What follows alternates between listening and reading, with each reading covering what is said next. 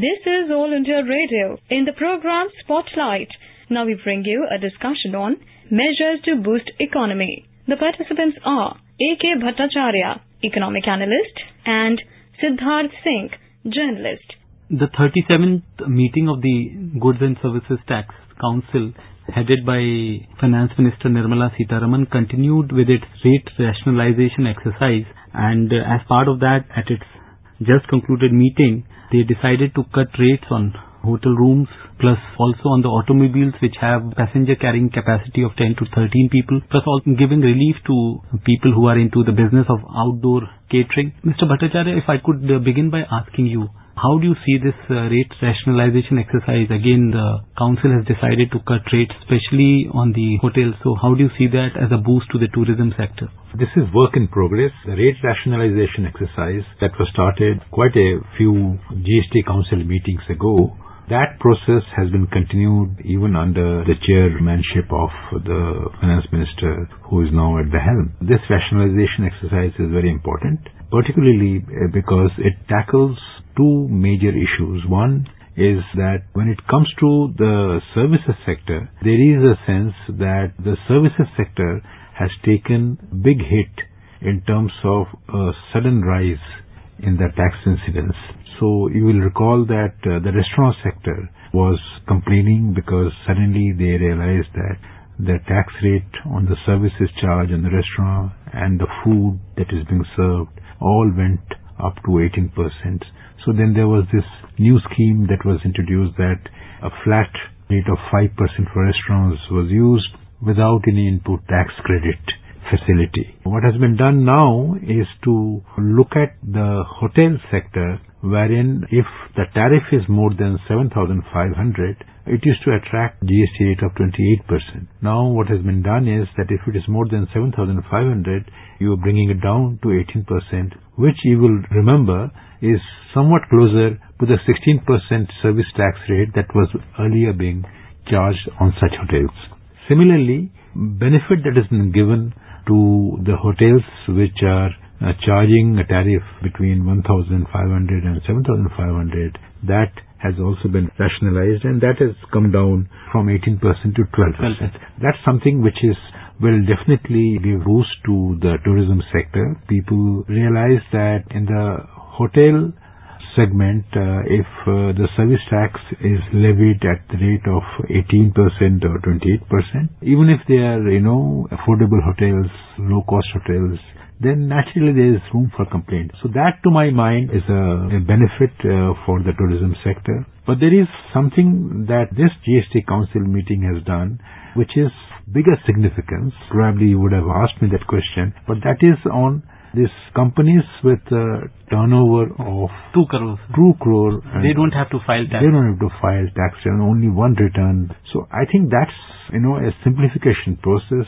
Critics will say that are you relaxing on the compliance uh, norms for the GST. I think it's more of reducing the compliance burden. It is reducing the compliance burden. So therefore, without already there is a relaxation on input-output matching, invoice matching. Yes. Now you are making it easy for traders or businesses up to 2 crore annual turnover to just file one return. As long as coverage and compliance, the robustness of the compliance process is not relaxed, they should yield benefits uh, for the whole system and the taxation system is going to yield better results. What this also confirms is that the GST regime in India looks like a regime that has continued to evolve and continued to find new solutions, new systems. At times they are unconventional. At times the purists may not agree to it, but to in a bid to make GST acceptable and functional. I think some amendments have been made, uh, which as I said, purists may not agree, but functional, make it operational. The GST Council, which consists of state finance ministers and the finance minister of the country, they've accepted that. Yes, in the larger good, probably GST in this process will be able to come out of its current tax collection uncertainties in particular. Another area, there was a lot of expectation for a cut in automobiles as well as biscuits. But uh, we believe that the council has decided to go with the recommendation of the fitment committee, which was which had advised against bringing down taxation on automobiles as well as biscuits. Though there is a sharp decline in the sales as in the automobile sector as well as in the fast-moving consumer goods sector, we're seeing that. So how do you see that? I think the status quo. This is a very well-considered move. The GST Council should be complimented for not having buckled under the pressure exerted by the automotive sector. Any such sharp cuts in tariffs for a specific segment to address concerns of the economy that was the reason given that since auto sector accounts for almost 49 to 50 percent of the manufacturing sector, it accounts for around 9 percent of GDP and auto sector is not doing well. So cut taxes and its sales will again come back to normal. I think that's a very simplistic solution. There are a variety of other reasons why the sales are not picking up. It is also a fact as one of the doyens of India's automotive industry, Mr. R.C. Bhargav, mentioned that there has been an increase of cost of ownership of a car for not just because of the price of a car, but because of a variety of other incident, the expenditure that you need to incur if you want to own a car. Whether it is a registration cost, whether it is the insurance cost, maintenance, maintenance cost, you know, if you want to keep a driver, that cost. So therefore the overall, the disincentive for owning a car. Change in uh, behavior. Change in behavior. So all those things have come in. So therefore, to just believe that a cut in the GST rate on automobiles will help revive growth in sales is actually is quite naive. But what has been done in this GST Council meeting is to look at the small commercial vehicle segment, give With them capacity of 10 to 13, 10 to 13, and they have given a tax incentive by way of lower uh, tax rates. Yeah, so the reduction in the cess. reduction in the cess, so the overall burden uh, has come down. I think that's uh, an attempt to address the commercial vehicle segment, which is into, also I think it affects the capital goods category of calculating IIP because commercial vehicles come under the yes. the capital goods segment. So also indirectly it helps, I think, the mass transport, mass transport. as well as the tourism. Yeah. Those are the uh, basically yeah. clientele that it kind of, That's those kind of uh, vehicles serve. And there is an area where we've seen also an increase caffeinated drinks which have did a higher now they're moving from 18% to 28% bracket plus with the cess also of 12% it yeah. goes up to 40% yeah so base and also on the energy drinks. So why you basically this to discourage or disincentivize? Cannot be ignored in this GST council meeting is the beverages lobby I think has succeeded ensure that a segment of caffeinated drinks which was getting away with a lower tax rate and was being equated with the other soft beverages segment.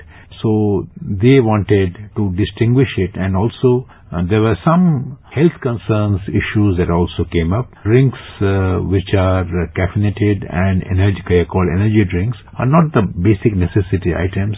They are being treated as what we call the sin goods, you know, so therefore they are being taken to slab which is higher than the 18%. So you may debate and discuss this. Do you want to encourage the consumption of caffeinated drinks or energy drinks? Health advisors would say that no, the tax policy should be geared to that. And finally, I would say that the government also has to recognize its revenue obligations. It has to collect taxes somewhere. If it can, if it reduces taxes everywhere, where will it get its money from? So I see the point that you are making. A segment of the beverages industry, which was earlier been equated with the soft beverages, has been taken out and being treated in the same category as the so-called sin category items. So another uh, implementation issue was uh, regarding the uh, implementation or the rollout of new forms. So that again the council has decided to defer till April 1, 2020. So you think uh, essentially they're trying to still stabilize the system. The focus is on rationalizing the rates and ensuring that you know, compliance people are able to comply. There are no hiccups. You have touched upon a very important issue. Almost two and a half years of GST the incidence of rate rationalization is still going on. And this has come in the way of these procedural issues in the sense that you introduce a new form, and those forms are tweaked and changed and suddenly some rationalization take place.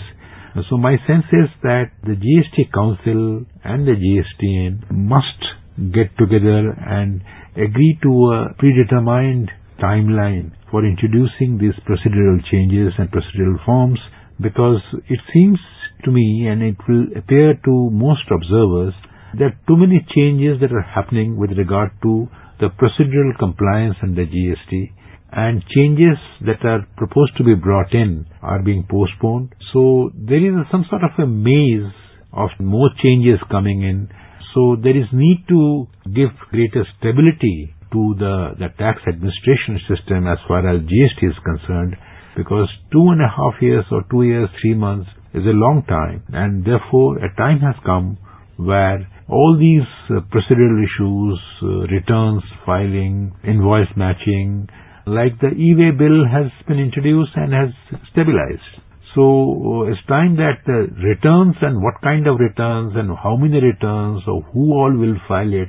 I think there has been a lot of changes and chopping here and chopping there that is happening. I think a time has come that the GST Council should sit down and actually take a firm view that we will make these changes and after this we will see how they go. But right now what is happening is changes are proposed and then new things are coming, new things are being, being considered. So there is a bit of uncertainty in the minds of the traders so those things are not very positive and those needs need to be tackled swiftly. Another sector, uh, gems and jewelry, there are a big chunk of Indian exports come from that sector. So there also we have seen that uh, the taxes have been brought down on cut and polished precious, semi-precious stones. We do not include diamonds, etc. So and also the on the the cost on the taxes on the job work has also been cut. Been, so how do you see that? I think essentially to give a boost to exports because the job work on the diamond trading is a huge chunk of business and India occupies a premium position in the global market.